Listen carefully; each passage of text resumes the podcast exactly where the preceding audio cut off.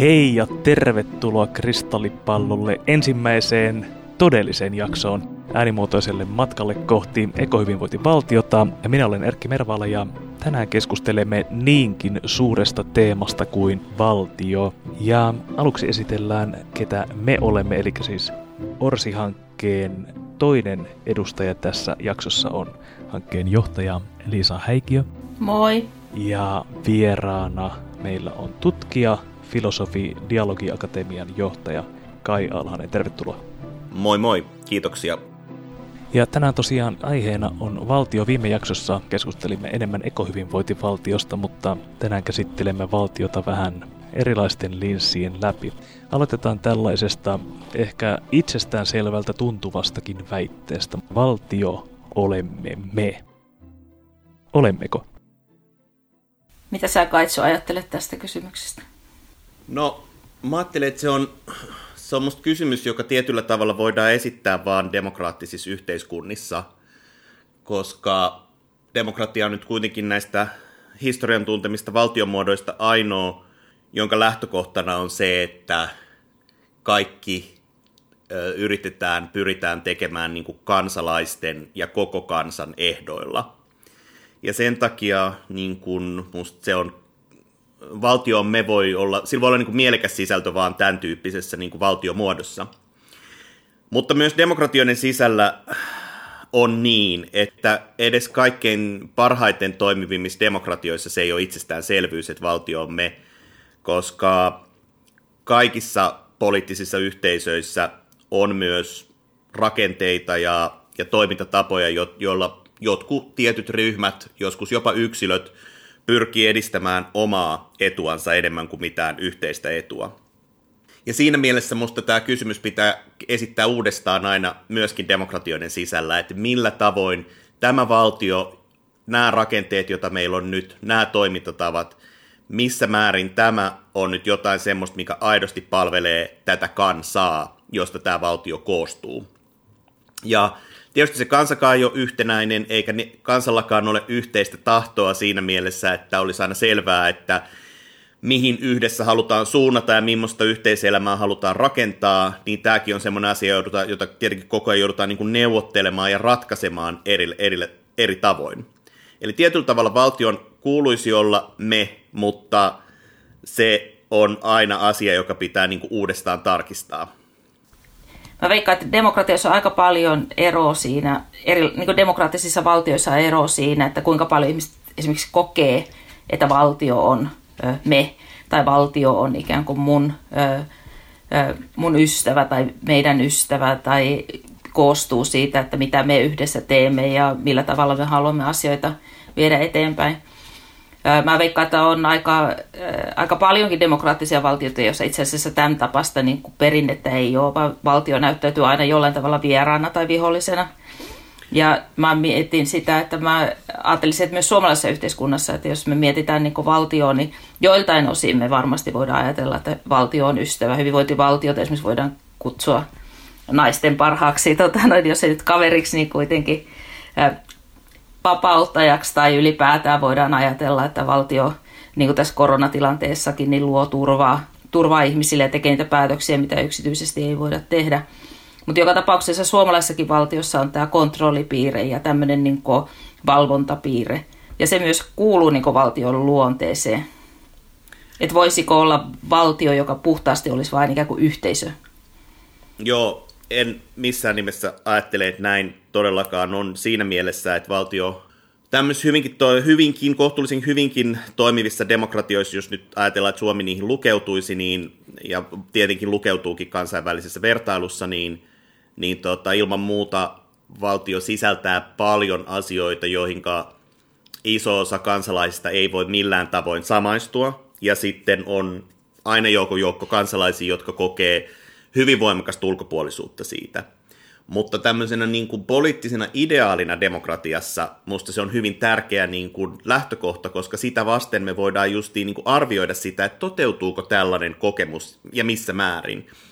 Ja minkä valtion piirteiden osalta se ei toteudu ja mitä me siitä sitten ajatellaan. Et mun mielestä niin kuin esimerkiksi joku puolustusvoimat on hyvä esimerkki semmoisesta instituutiosta, joka varmaan herättää niin kuin hyvin ristiriitaisia kahtiakoisia tunteita siitä, että, että onko tämä niin kuin juuri sitä, sitä valtiota, johon nimenomaan halutaan samaistua, vai onko tämä just sitä, joka on jotain aivan käsittämätöntä niin kuin pakkovaltaa kohdistettuna ihmisten elämään ja kansalaisten niin kuin pakottamista, ainakin ison osan joukosta kansalaisten pakottamista johonkin tämmöiseen. Ja mä ajattelen, että niin kauan kun näitä pystytään tämmöistä asiaa niin kuin käymään julkisessa keskustelussa läpi, ja niin kauan kun me voidaan ajatella, että kohtuullinen osa väestöä on jollain tavoin niin kuin, niin kuin tota, mukana näissä pohdinnoissa tai, tai tietyllä tavalla niin kuin jollakin tavoin heidän ääni ja kokemukset ainakin kantautuu jotain kanavaa pitkittää näihin kiistoihin myös siitä, että mitä, mitä sen valtion kuuluu olla ja ei kuulu olla, niin silloin me ollaan niin kuin kohtuullisen turvallisella puolella demokratiassa.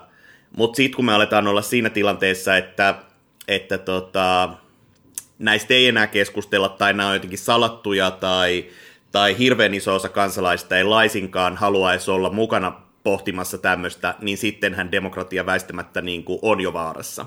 Joo, ja itse asiassa yksi aika iso vaara demokratialle on juuri se semmoinen vähän hiljaisuuskin. Siis se hiljaisuus siitä, että ajatellaan, että kaikki asiat on, että valtio on me, eikä meidän tarvitse nyt siitä sen kummemmin enää sitten niin kuin pitää ääntä tai osallistua tai kantaa huolta, että, että kaikki asiat, mä ajattelin, että se on niin yksi, yksi piirre myöskin siinä, että, miksi on tärkeää korostaa sitä, että se demokratia tehdään joka päivä, valtio tehdään joka päivä ja niin kuin erilaisissa tilanteissa ja erilaisissa hetkissä. Yksi asia, joka mulle tulee mieleen, kun mä kuuntelen tota sun, sun tota noin niin, näkemystä tähän kysymykseen, niin on tämä luottamuksen kysymys. Sehän on kauhean tärkeä tässä, että valtio olemme me vai olemmeko, niin tota, luottamus varmaan siihen, että yhtäältä niin luottamus rakentaa just sitä yhteisyyttä, sitä hyväksymistä. Mutta sitten toisaalta luottamus myöskin äh, siinä mielessä, että valti, vaikka valtio ei ikään kuin ole, ei ole äh, ymmärrettävissä jonain tiettynä konkreettisena yhteisönä tai jonain tiettynä konkreettisena ihmisryhmänä tai ihmisryhmien niin kuin, äh, äh, harmoniana, niin luottamus kuitenkin siihen, että valtaa käytetään oikein, että instituutiot toimii oikein, että päätökset tehdään oikein. Tämä on myös kauhean tärkeä piirre mun mielestä tässä. Joo, jos tuohon sanon vielä lyhyesti, ajattelen sillä tavalla, että ehkä on myös tärkeää tämän tyyppisen lauseen kohdalla korostaa sitä, että siis tämän valtio olemme me, niin korostaa myöskin sitä, että me olemme muuta kuin valtio myös. Mm. Näin Joo, se on todella ajatella. tärkeä. Että, että valtio on jotain, mitä se kansakunta on päättänyt rakentaa tiettyjen asioiden hoitamiseksi. Mutta on paljon asioita, joita me hoidetaan ilman valtiota, ja näin kuuluu ehdottomasti olla mun mielestä myöskin demokratiassa. Ja mitä tulee tuohon luottamukseen ja hyväksyntään, niin mä ajattelen sillä tavoin, että se on huolestuttava piirre myös demokratiassa, jos se valtio muuttuu itsestäänselvyydeksi. Koska me ollaan tekemisissä niin massiivisen valtarakenteen kanssa niin kuin ihmisten elämässä, että jos sitä ei niin kuin jatkuvasti jollain tasolla kyseenalaisteta, niin silloin on musta syytä olla huolissaan. Ja tietenkin musta se vastapaino on se, että ne henkilöt, jotka sitten edustavat sitä valtiota ja hoitavat sitä valtion asioita, jotka siihen on valittu tavalla tai toisella, niin heidänhän pitää olla niin kuin todella voimallisesti niin kuin vastaanottavaisia sille kritiikille – ja yrittää niin kuin viedä asioita eteenpäin sillä tavoin, että tämän tyyppiset kritiikit tullaan niin kuin huomioimaan. Ja jos alkaa suuri hiljaisuus valtiosta, niin sitten niiden vastuussa olevien henkilöiden pitäisi olla aivan erityisen huolissaan, että mitä nyt on käynnissä yhteiskunnassa. Mm. Miten jos me ajatellaan nyt niin kuin viimeisiä, viimeisiä vuosia tai vaikka viimeisiä vuosikymmeniä, niin toi hiljaisuus valtiosta, niin mun mielestä meillä on ollut aika lailla hiljaisuutta valtiosta.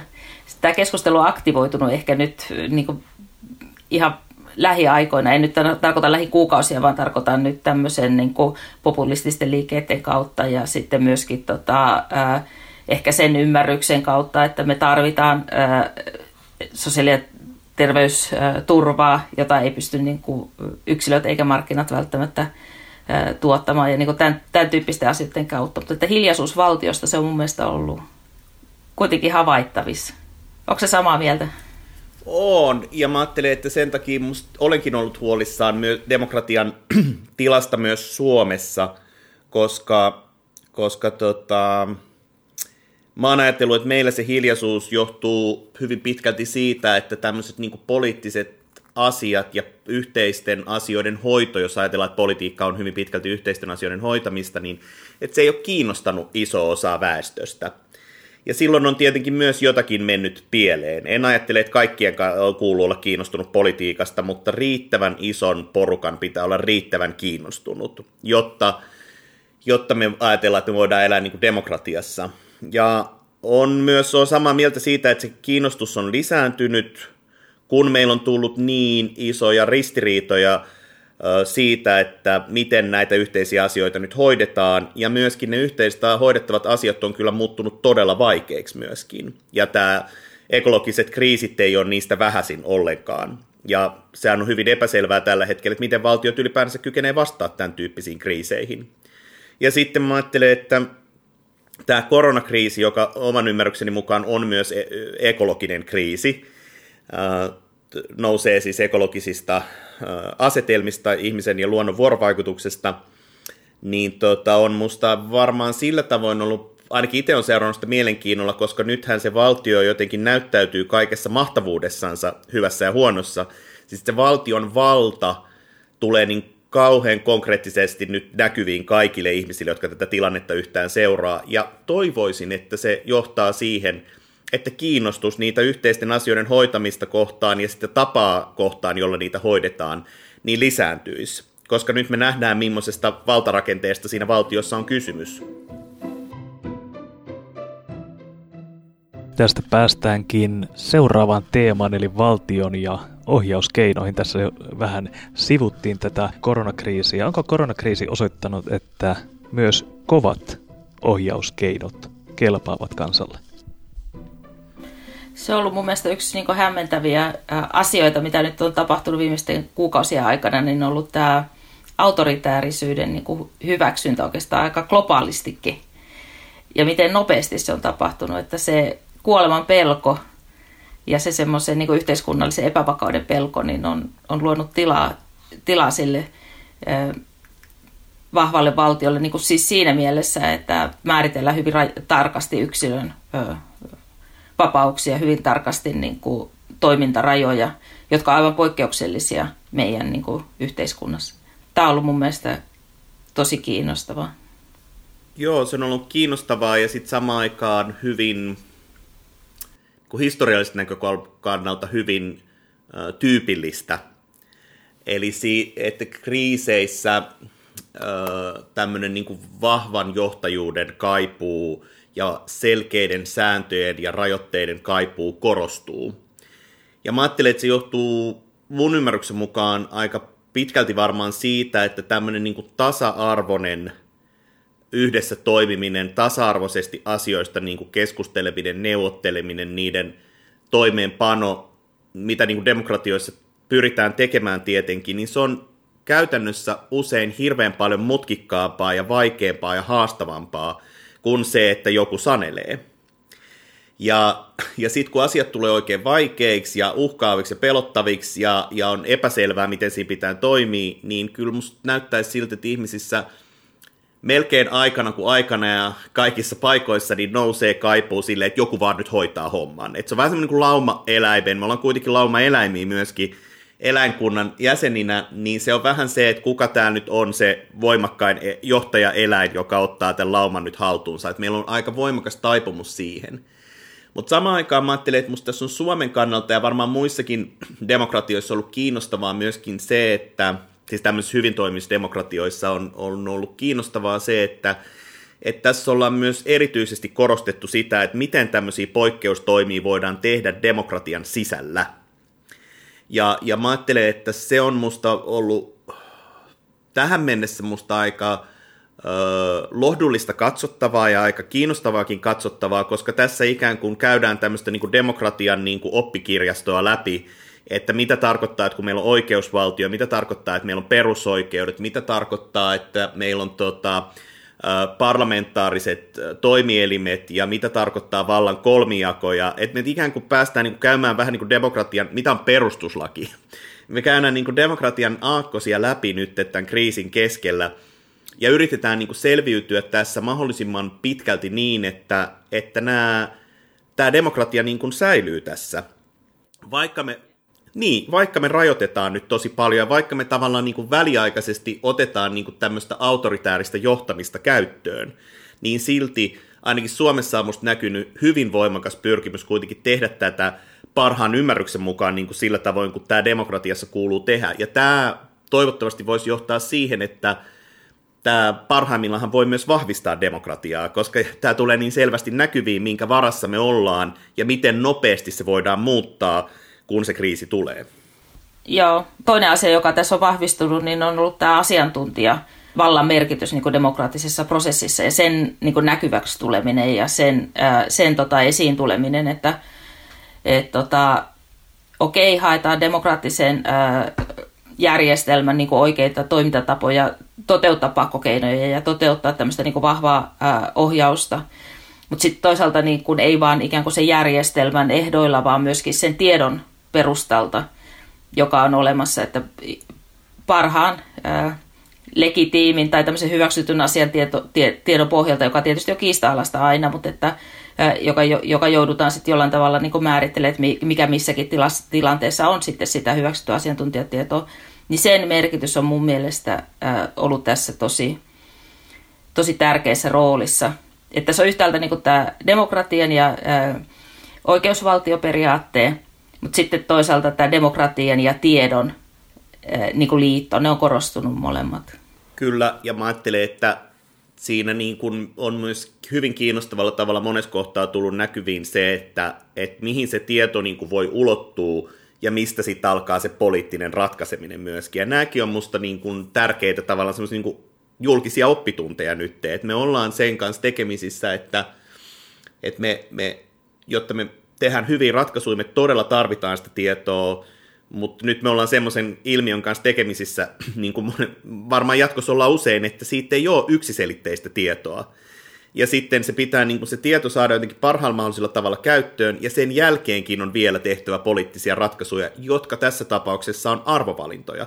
Koska se tietohan ei pysty kertoa meille tässäkään tilanteessa sitä, että kenenkä terveyttä me esimerkiksi priorisoidaan, ja millä tavoin ja missä kohtaa se vaan pystyy kertoa enemmän sitä, että kenen terveys esimerkiksi tässä on niin todennäköisemmin uhattuna, mutta siihenhän se ei anna vastausta, että ketä meidän kuuluu, kenenkä, kenenkä hyvinvointia ja terveyttä meidän kuuluu priorisoida tässä, ja se on arvoratkaisu, ja sillä tavoin se on niin poliittinen päätös.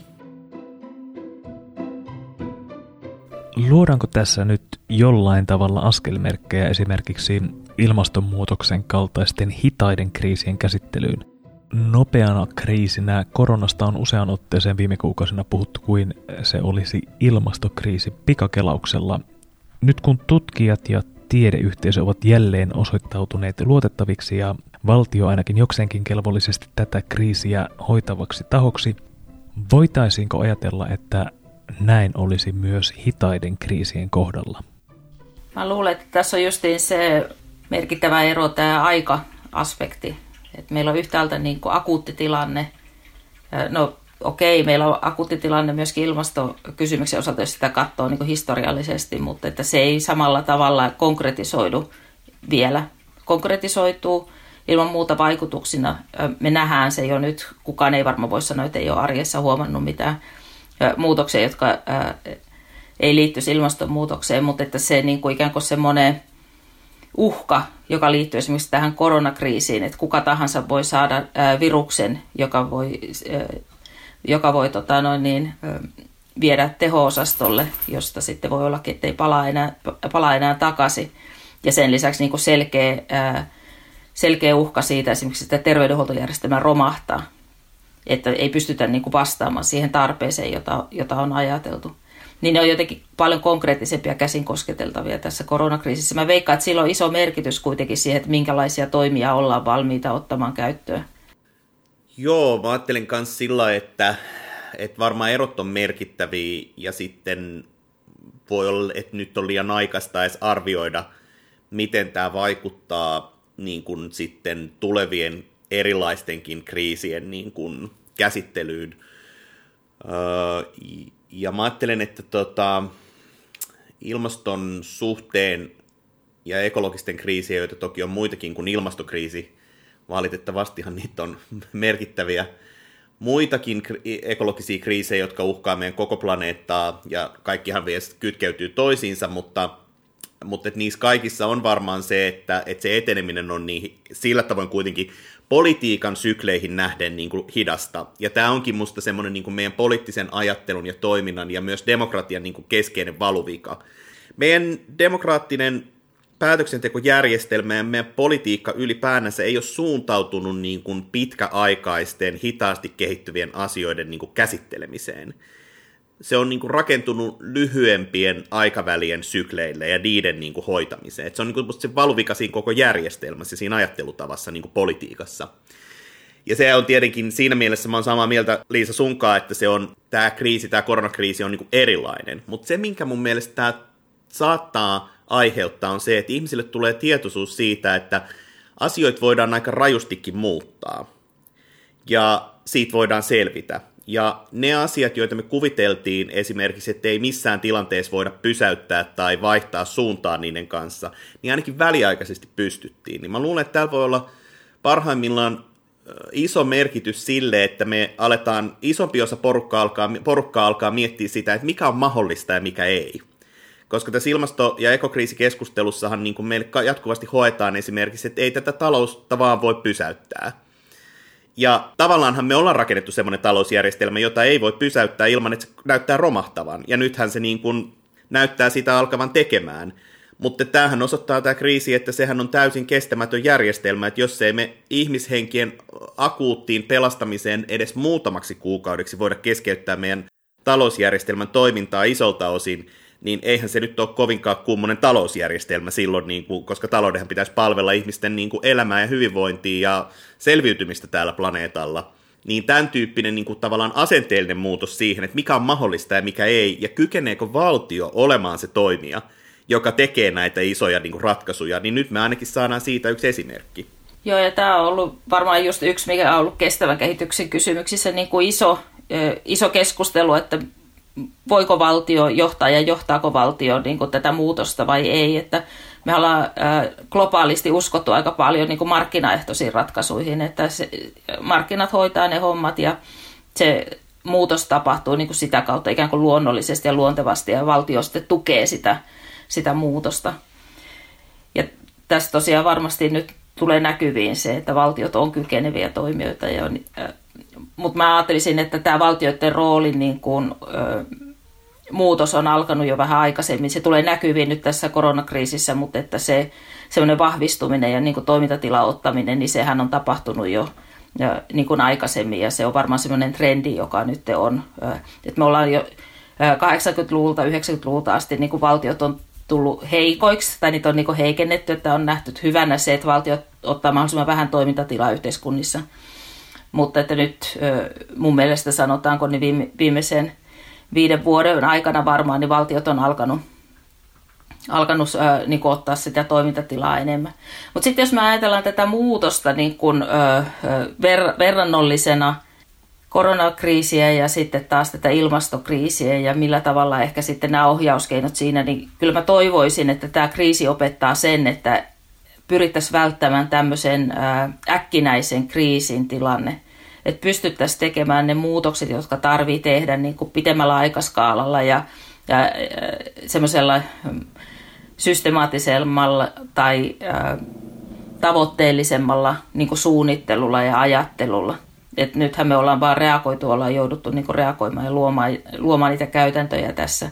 Ja tämähän voi olla tietysti sitä tulevaisuutta, että jos ilmastonmuutokseen ei vastata. Että meille tulee niin kuin tietyillä sykleillä erilaisia kriisejä ja sitten niihin sopeudutaan ja sitten äh, tulee seuraava kriisi ja siihen sopeudutaan. Niin tämä on tietysti yksi, mikä toivoisi, että opittaisi tästä, että on järkevää pyrkiä niin kuin pidemmän, tämmöiseen niin kuin hitaampaan muutokseen. Tähän lyhytsyklisyyteen liittyen meillä on neljän vuoden kaudet eduskunnilla ja hallituksilla ja tuleviin kriiseihin varautuminen ja Varautumisen politiikka ylipäätään vaatii pitkän aikavälin pitkäjänteistä päätöksentekoa.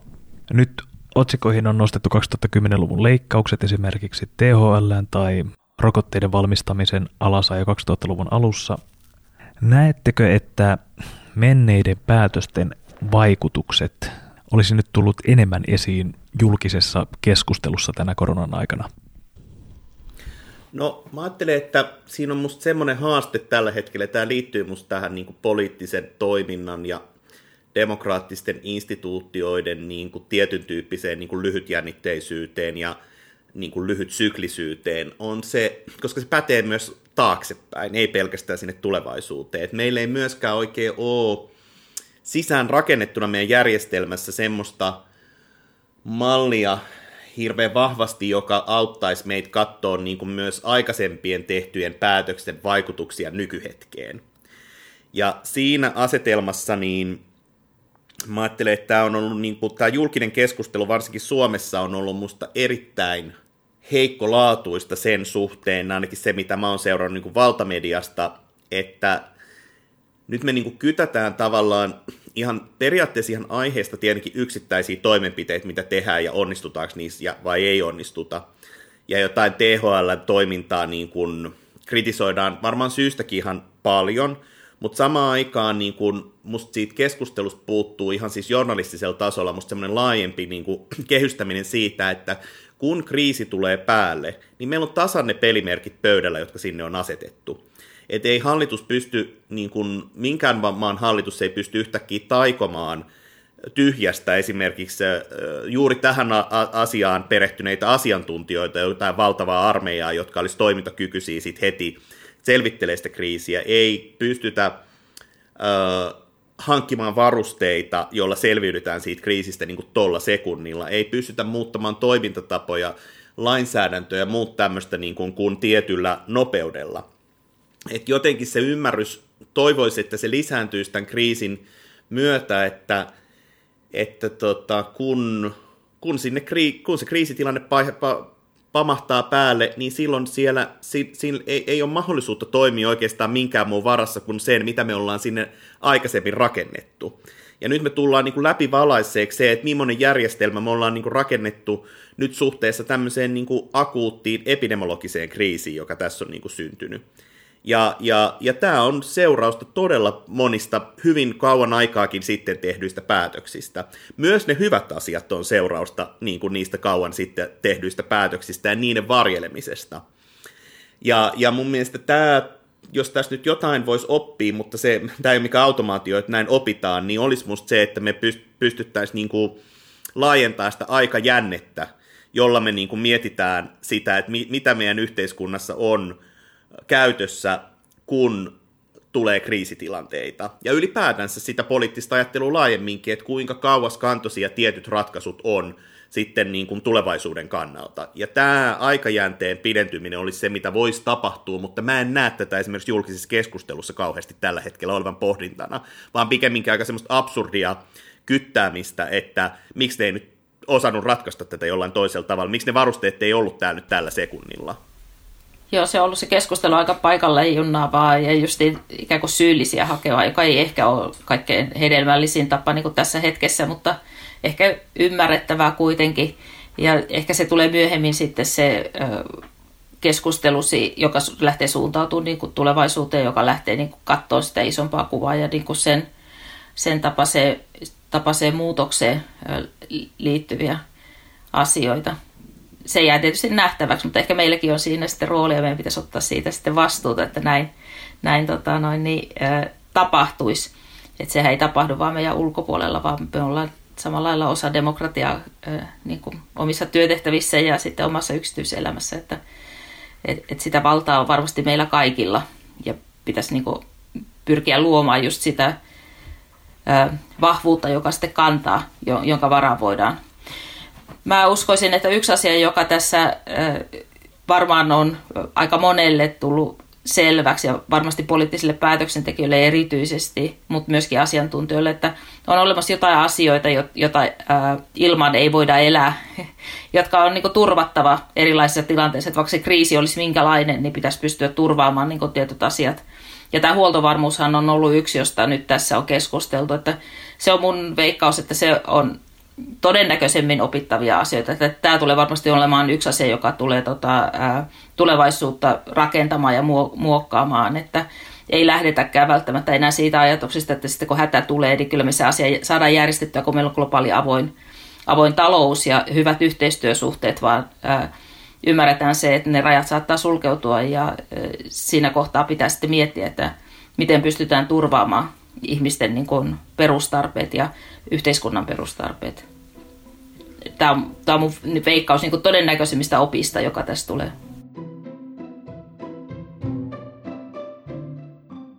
Seuraava teema Kristallipallon valtiojaksossa on dialogi demokratiassa. Se on myös vieraamme Kai Alhasen kirjan nimi. Kerrotko pähkinänkuoressa, mitä tarkoitat dialogilla demokratiassa? Mistä tämä kirja kertoo? Joo, tota, lyhykäisyydessään se liittyy ihan tähän alkukysymykseen siitä, on, onko, onko näin, että valtio olemme me.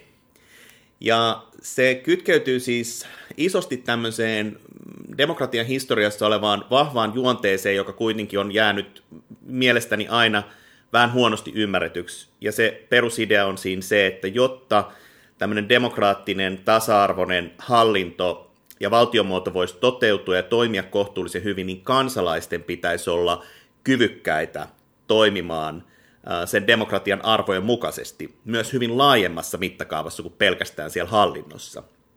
Eli tämmöinen niin kuin demokratia valtiomuotona ja demokratia tämmöisenä niin kuin moraalisena elämäntapana on, on semmoinen ajatus, niiden kytkeytyminen yhteen on semmoinen ajatus, joka me tunnetaan jo antiikin Ateenasta.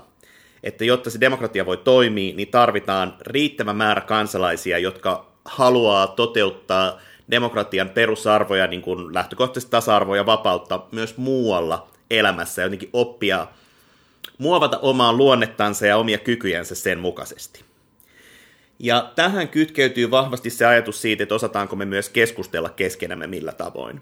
Ja demokratiassa tarvitaan monia erilaisia keskustelumuotoja, me tarvitaan väittelemistä, me tarvitaan neuvottelua, joidenkin asioiden suhteen meidän täytyy hakea myös yksimielisyyttä eli konsensusta, mutta kaikki nämä erilaiset demokratian keskeiset keskustelumuodot ja yhteiselämän tavat nojaa kuitenkin vahvasti siihen, että kuin hyvin me ymmärretään toisiamme, kuin kyvykkäitä me ollaan oppimaan toisiltamme. Ja se keskustelutapa, joka tähtää tämän tyyppiseen toimintaan, eli asioiden, toisten ihmisten ja oman itsen ymmärtämiseen, niin sille, sille, sitä usein kutsutaan dialogiksi. Ja mä oon tässä kirjassa halunnut niin kuin, tuoda esiin sen, että miksi tämä dialogi on erityisen tärkeää demokratialle öö, lähtökohtaisesti, mutta tietenkin valottamaan sitä, että minkä takia se on erityisen tärkeää nyt. Ja mä ajattelen, että miksi on erityisen tärkeää nyt on se, että nyt meillä on ratkaistavana sellaisia yhteisiä asioita, jotka on äärimmäisen monimutkaisia, niin kuin ekologinen kriisi, esimerkkinä siitä tai kriisit, ja samaan aikaan me ollaan aika kaukana näkemyksissä toisistamme. Me ajatellaan näistä vaikeistakin asioista hyvin eri tavalla. Ja nyt sitä dialogia tarvitaan niin kuin poikkeuksellisen paljon tässä tilanteessa, jos me halutaan niin kuin säilyttää demokratian toimintakyky ja uudistaa sitä, ja samaan aikaan yrittää sen demokratian sisällä ratkoa näitä poikkeuksellisen haastavia, monimutkaisia ongelmia, ja jollakin tavoin työstää sitä, että me ollaan aika eri mielisiä niistä ja niiden ratkaisuista. Tämä on niin kuin ehkä pähkinänkyörässä sen kirjan niin kuin tarkoitus. Miten sun mielestä nämä dialogit pitäisi toteutua? No, jos me palataan siihen niin kuin juonteeseen tästä demokratia valtionmuotona ja demokratia elämäntapana, niin ennen kaikkea niin ne tietysti pitäisi olla vahvoja siellä demokratia elämäntapana osastossa, joka tarkoittaa sitä, että, että jotta ihmiset tulisi kyvykkäämmäksi myös niissä vaikeissa yhteiskunnallisissa asetelmissa ja poliittisen päätöksenteon vaiheissa niin kuin ratkomaan ja keskustelemaan yhdessä niistä ongelmista – niin heidän pitäisi oppia ja harjoittaa sitä hyvin monessa eri yhteydessä elämässä. Ja silloin tietenkin tulee todella tärkeäksi niin kuin koulut, työpaikat, harrastukset, yhdistykset, niin kuin kaikki se elämä, jota ihmiset elää arjessansa, jotta ne kyvyt, joita me tarvitaan sen dialogin käymiseen, niin tulisi mahdollisimman niin kuin voimallisiksi. Ja sitä kautta, kun meillä on edustuksellinen demokratia, niin meillä olisi enemmän niin kuin mahdollisuuksia siihen, että sinne myös päätyy riittävästi ihmisiä, jotka on riittävän kyvykkäitä siinä dialogissa myös siellä politiikan alueella ja sitten myös suhteessa asiantuntijoihin ja heidän kanssaan käytyihin keskusteluihin ja muihin tällaiseen. Et sen, de, sen dialogin pitäisi olla hyvin, hyvin voimallista ja elävää niin kuin laajasti yhteiskunnassa, jotta se voi olla siellä politiikassakin todellisuutta. Toki mä ajattelen, että kyllä sitä pitää pikaisesti sinne politiikkaankin viedä ja lisätä, mutta mä ajattelen, että se on isompi ponnistus, jotta se on oikeasti niin kuin elävää ja toimivaa. Tämä on tosi iso haaste niin kuin, ö, yhteiskunnalle, kaikille yhteiskunnan jäsenille, mutta myöskin valtiolle, valtioinstituutioille ja muille. Meillähän on enemmän sellainen perinne, että me keskustellaan, jotta me kerrotaan, että me ollaan oikeassa. Eli se ei ole välttämättä se lähtökohta, että keskustellaan siitä, että mitä oppisi toiselta tai millä tavalla voisi ymmärtää uudella tavalla jotain asioita tai muodostaa uusia käsityksiä, vaan kerrotaan mitä mieltä on ja sitten pidetään niin hyvin tarkasti siitä kiinni. Että jos me ajatellaan vaikka tota, mikä on mun mielestä käsittämätöntä, niin ajatellaan vaikka sitä, kun ihmiset on ehdokkaina vaaleissa, ja sitten ne tietysti kertoo, minkälaisia asioita ne ajaa, ja antaa tämmöisiä niin sanottuja vaalilupauksia. Sitten jälkeenpäin niin kun viedään ristille ihmisiä siitä, että ne ei ole pitänyt kiinni niistä vaalilupauksista. Mä itse ajattelisin, että huono poliitikko pitäisi kiinni vaalilupauksesta, koska silloinhan se ei kuuntele eikä ole vuorovaikutuksessa, vaan niin ajaa jääräpäisesti jotain asiaa, jonka on niin kuin irrallisessa kontekstissa tullut päättäneeksi. Tämä musta kuvaa hirveän hyvin, mitä sä sanoit tuossa, niin myös sitä, että meillä on aika niin kuin huono ymmärrys yleisesti ottaen niin kuin, äh, siitä, että minkä kaiken varassa niin kuin demokratia on tältä osin, koska, koska tota, äh, niin kuin ihan semmoinen perusasia, että me ymmärrettäisiin näiden eri keskustelumuotojen, jos mä nyt otan nämä väittely, neuvotteleminen, konsensuksen hakeminen ja sitten dialogi. Että me ymmärrettäisiin tosi kirkkaasti, että nämä on erilaisia keskustelutapoja, nämä vaatii vähän erityyppistä toimintaa, nämä vaatii ehkä hieman erityyppisiä kykyjä ja nämä sopii eri tilanteisiin. Niin tämä ymmärryshän ei ole semmoista peruskansalaisymmärrystä, eikä se ole perusasiantuntijaymmärrystä Suomessa, eikä varmaan muuallakaan. Ja tästä musta seuraa se, että me ikään kuin ei osata myöskään hyödyntää sitä. Me ei niin tiedetä, milloin meidän olisi nyt hyvä käydä dialogia ja milloin meidän on syytä vaikkapa vaan nimenomaan väitellä. Ja, ja, ja tästä syystä niin kuin myöskin tämän asian, niin kuin tämän dialogiasian vieminen eteenpäin ei ole kauhean helppoa, koska se, meillä on niin kuin tämmöinen perusvika tai puute niin kuin siinä, miten me edes ymmärretään tässä yhteiskunnassa laajalti näitä eri keskustelutyyppejä. Ja silloin mä ajattelin, että kun esimerkiksi politiikassa, jossa mä ajattelin, että ehdottomasti vaalien alla kuuluu väitellä, ja olisi vähän absurdi, että juuri vaalien alla pyydettäisiin vaikka julkisesti poliitikkoja ole dialogis keskenänsä, niin, niin sekin auttaisi niin kuin ymmärtää sitä, että tämä on se kohta, kun kuuluu väitellä ja niin kuin testata niitä vaalilupauksia, mutta sitten on muita kohtia, joissa on syytä käydä dialogia. Mutta sillä dialogilla on musta erityinen merkitys suhteessa näihin muihin keskustelumuotoihin sen takia, koska koska jos me ei ymmärretä toisiamme kovinkaan hyvin, niin usein meidän väittelytkin on huonoja silloin. Me saatetaan esimerkiksi käyttää jotain termejä täysin eri tavalla ja väitellä ohi keskenämme. Ihan samalla tavoin on vaikea synnyttää niin kuin neuvottelutuloksia ja kompromisseja, jos meillä on huono ymmärrys siitä, että mitä se toinen nyt tästä oikeasti ajattelee tästä asiasta tai miten se tämän näkee. Että dialogilla on musta sen takia semmoinen niin erityisrooli vielä näiden keskustelujen, niin kuin eri keskustelumuotojen keskellä, koska se luo pohjaa sille, että ne muut voi onnistua paremmin. Miten jos ajattelet tätä, me on keskusteltu nyt tähän ikään kuin valtion muutoksesta tässä koronakriisin aikana ja sitten, että voiko siitä oppia ilmastokriisiin, niin mikä merkitys tämmöisellä dialogisella otteella olisi näiden kriisien ratkaisemiseen tai siihen, että millä tavalla pystytään hoitamaan kriisitilanteita? Mulla ei ole tuohon suoraa vastausta, mutta mulla on kokeilu menossa, johon on osallistumassa. Eli me tehdään tällä hetkellä, järjestetään valtakunnallisesti, on alettu järjestää tämmöisiä poikkeusajan dialogeja äh, parin viikon välein. Ja tota, niissä on tarkoitus, että me erilaiset toimijat järjestää dialogeja, joihin kansalaiset ja myös osittain viranomaiset osallistuu ja yritetään niin kuin ymmärtää että kriisiä ja niitä kokemuksia siinä kriisissä sen dialogin avulla. Ja mä ajattelen, että se, mitä se voisi tuottaa, on se, että me ymmärrettäisiin paremmin kun minusta se hankaluus tässä poliittisessa muutoksessa tähän isoon suuntaan, niin jos mä ajatellaan nyt vaikka ilmastokriisiä ja sen ratkaisua tai siinä elämistä, sen läpi luotsaamista, niin, niin on se, että demokratiassa se edellyttäisi jotenkin sitä, että meidän täytyisi aika hyvin saada käsitys siitä, että mihin kansalaiset on valmiita, mikä heitä pelottaa, minkä suhteen tavallaan he on toiveikkaita, niin kuin, että mitä siellä niin kuin vähän syvemmällä tasolla ihmisten kokemuksissa on, jotta me voitaisiin niin kuin lähteä rakentamaan semmoista politiikkaa ja semmoisia poliittisia suuntauksia, että ne aidosti niin kuin puhuttaisi ihmisiä ja, ja, ja sitä niin kuin muutos, muutosenergiaa lähtisi syntymään. Ja, ja nimenomaan silloin, kun me puhutaan vaikeista ratkaisuista, jotka tulee todennäköisesti jollakin tavoin rajoittamaan sitä, mitä ihmiset on ainakin aikaisemmin mieltänyt omiksi tämmöisiksi jos perusvapauksiksensa, ää, niin, niin siinä suhteessa pitäisi olla musta erityisen hyvä ymmärrys siitä, että mitä nämä merkitsee ihmisille tässä kohtaa. Eli minusta se dialogin niin kuin, merkitys tämmöisessä kriisitilanteessa ja isojen muutosten tekemisessä on, on, on yhtäältä ihan niiden niin kuin, parempi ymmärrys jälleen kerran siitä, että mitä ihmiset ajattelee näistä ja mihin pitää sitten ehkä vedota tai mitä on, mistä on helpompi aloittaa ja tämmöistä niin kuin, vähän niin kuin strategista ymmärrystä siitä muutoksesta. Ja tietenkin musta se toinen on se, että kun niitä dialogeja käydään, niin, ja jos niitä käydään runsaasti, niin ihmiset kehittyy siinä niin kuin siinä dialogin taidossa myöskin. Ja silloin meillä todennäköisesti on jälleen kerran vähän enemmän, vähän vielä kyvykkäämpiä kansalaisia, jotka sitten niin kuin pystyy olemaan paremmin niin kuin kiinni sen muutoksen synnyttämisessä myöskin. Eli mä näen siinä niin kuin kaksi eri asiaa. Toinen on sen ihan sen tiedon ja ymmärryksen lisääntyminen päätöksenteon tueksi, ja toinen on se niin kuin kyvykkyyksien kasvaminen, jota tarvitaan sitten joka kohdassa, kun, sitä, kun niitä isompia muutoksia viedään eteenpäin.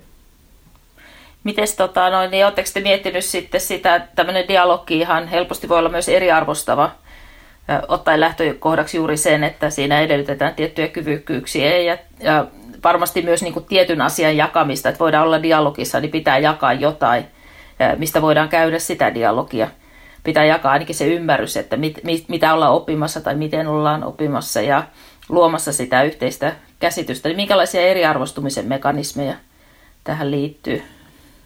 No, mä ajattelen sillaisia dialogista, että jos me, sitä niin kuin, jos me onnistutaan kehittää niitä kyvykkyyksiämme enemmän sen dialogin alu, alueella, niin mä uskon, että se avautuu mahdollisuuksia myös niin kuin sen eriarvoisuuden tai eriarvostumisen niin kuin ylittämiseen. Ja tämä liittyy siihen, että, että, tota, että mitä se dialogi, niin kuin dialogin tuleminen edellyttää ihmisiltä, niin lähtökohtaisesti se edellyttää musta halua käydä semmoista keskustelua, niin kuin oikeasti tulla keskusteluun, jossa mä haluan yrittää ymmärtää toisia ja sitä asiaa, ja samalla tietysti itseäni. Ja mä ajattelen, että mitä isompi se porukka on, joka on kyvykäs ja halukas sitä kautta käymään tämmöisiä keskusteluja, niin sitä suuremmat mahdollisuudet meillä on myös saada niihin keskusteluihin kuuluville niiden ihmisten ääniä ja kokemuksia, jotka jostain syystä, jostain syystä ei ole ehkä samanlaisia kykyjä. Kun mä näen niin voimakkaasti tämän dialogin tämmöisen niin yhteistoiminnallisena taitona, jossa me demokratian arvojen mukaisesti niin kuin halutaan pitää kaikkia siinä keskustelussa jollakin tavoin läsnä mahdollisimman tasa-arvoisesti. Ja mä ajattelen, että jos jollakin ihmisellä niin kuin syystä tai toisesta ei ole ehkä hyvää kykyä just silloin osallistua siihen dialogiin, niin jollakin toisella siihen keskusteluun osallistuvalla voi olla kyky välittää hänen näkökulmiansa siihen dialogiin. Niin tällä tavoin musta se voi niin kuin, parhaimmillaan se dialogi voi ulottua myös tämmöisten välitysten kautta myös niiden ihmisten, tai ne ihmiset voidaan myös jotenkin kytkeä siihen mukaan, joilla ei ole jotain, jostain muusta syystä niin kykyä tai mahdollisuutta just osallistua siihen. Tämä voi olla vähän monimutkainen ajatus, mutta kun, sit, kun on aika paljon käynyt niitä dialogeja, niin alkaa huomata, että ihmisillä on yllättävänkin hyviä kykyjä niin kuin välittää, ja sitten ihan konkreettisesti niissä keskustelutilanteissa myös jeesata niitä tyyppejä, joilla se on jostain syystä vaikeaa, tai jotka muuten jäisi syrjään siinä keskustelussa, tai, tai jollakin muulla tavoin ei ole niin kuin lähtökohtaisesti ihan niin tasaveroisessa asemassa. Ja jos tämmöinen prosessi pääsee käyntiin, niin silloin mä uskon, että tämä eriarvostumisen haaste myös voidaan niin kuin jollakin tavoin, niin kuin siihen voidaan ainakin vastata. Mutta millainen on valtioiden tulevaisuus Kai Alhanen? Musta on selvää, että me ei tiedetä tässä kohtaa. Ja varsinkin nyt, kun me ollaan tämmöisen globaalin kriisin äärellä, niin tämä on, ainakin mun ymmärryksen mukaan, tämä saattaa olla tosi iso epäjatkuvuuskohta. Ja tämmöisissä historiallisissa epäjatkuvuuskohdissa on usein niin kuin aidosti aika epäselvää ja mahdollisuudet moneen suuntaan auki. Ja mä ajattelen, että parhaimmillaan tämä voi tarkoittaa sitä, esimerkiksi demokratioiden kohdalla, että ihmiset tulee, kansalaiset tulee tietoisemmaksi siitä, millainen, millainen demokratia on ja minkä varassa se hyvin pitkälti toimii. Ja silloin se voi johtaa myös siihen, että demokratia uudistuu ja vahvistuu niin kuin positiivisella tavalla ja tulee tämmöiseksi niin kuin kriisi, kyvykkäämmäksi sen kriisi, kriisien hoitamisen ja ennakoinnin kanssa ja myöskin eri tavalla kansalaisia niin kuin mukaan ottavaksi. Se on musta ihan mahdollista, että näin voi käydä. Mutta ihan yhtä mahdollista on se, että kriisit ketjuuntuu ja johtaa autoritääristen ratkaisujen korostumiseen, ja se valtio lähtee tähän suuntaan. Ja sitten on tietysti aivan täysin mahdollista, että jotain täysin ennakoimatonta suuntaa avautuu myöskin. Mutta mä ajattelen aidosti, että ei voi tietää, mutta vaikka me ei voida tietää, niin silloin mä ajattelen, että silloin on hyvin paljon kyse siitä, että mitä me yritetään tehdä nyt, mihin suuntaan me yritetään nyt viedä valtiota jatkossa. Ja silloin musta siitä vastuusta ainakaan niin kuin demokraattisessa yhteiskunnassa niin kuin periaatteellisesti ei voi livetä kukaan. Ja kun mä itse uskon tämän demokraattisen elämäntavan merkityksellisyyteen ja vaikutukseen myös siihen valtioon, niin silloin myöskin silloin väliin, mitä me tehdään ihan niissä arkisissa tilanteissa omassa lähiympäristössämme. Vaalitaanko me niitä arvoja, joiden varassa tämmöinen demokraattinen yhteiskunta on, vai passivoidutaanko me tai lähdetäänkö me ajaa jotain täysin toisen tyyppisiä arvoja niin kuin siinä ihan lähi, lähikontakteissamme, niin siinä mielessä se on musta niin kuin jokaisen kansalaisen kysymys myöskin. Mun kristallipallo näyttää, että valtioiden tulevaisuus on sellainen, että valtiot alkaa kiinnittää yhä enemmän huomiota turvallisuuteen ja turvallisuuskysymykseen ja tämmöisen niin kuin turvattomuuden poistamiseen – ja äh, tässä prosessissa joudutaan niin kuin ymmärtämään turvallisuutta ehkä uusilla tavoilla, jolla sitä ei ole perinteisesti. Että me on ajateltu, että puolustusvoimat on se, joka turvaa, ja varmasti näin tulee olemaan tulevaisuudessakin, että tämä on yksi turvallisuuskysymys, mutta mä uskon, että tämä turvallisuuden äh, tulkinta ja sen ymmärryksen laajeneminen tulee muuttamaan niin kuin valtioiden ainakin toimikenttää ja toiminta-alaa. Toinen asia, jonka mä näen kristallipallosta, niin on se, että valtiot tulee eriytymään toisistaan. Eli meillä tulee olemaan semmoinen ajanjakso historiassa nyt tässä tulevaisuudessa, että meillä yhtäältä on tämä autoritäärisyyden ja tämmöisen totalitarismin niin kuin nousu ja kasvu. Ja sitten taas toisaalta tämmöisen niin kuin pehmo hyvinvointivaltion ja sen, sen niin kuin mekanismien kasvu. Et mä uskoisin, että nämä molemmat tulee olla yhtä aikaa. Vaikeus tulee tietysti olemaan sitten siinä, että nämä kysymykset on globaaleja. Ja meidän pitää luoda niin globaaleja ää, toimintamalleja näiden erilaisten valtioiden kesken ja välille. Ja se on iso haaste.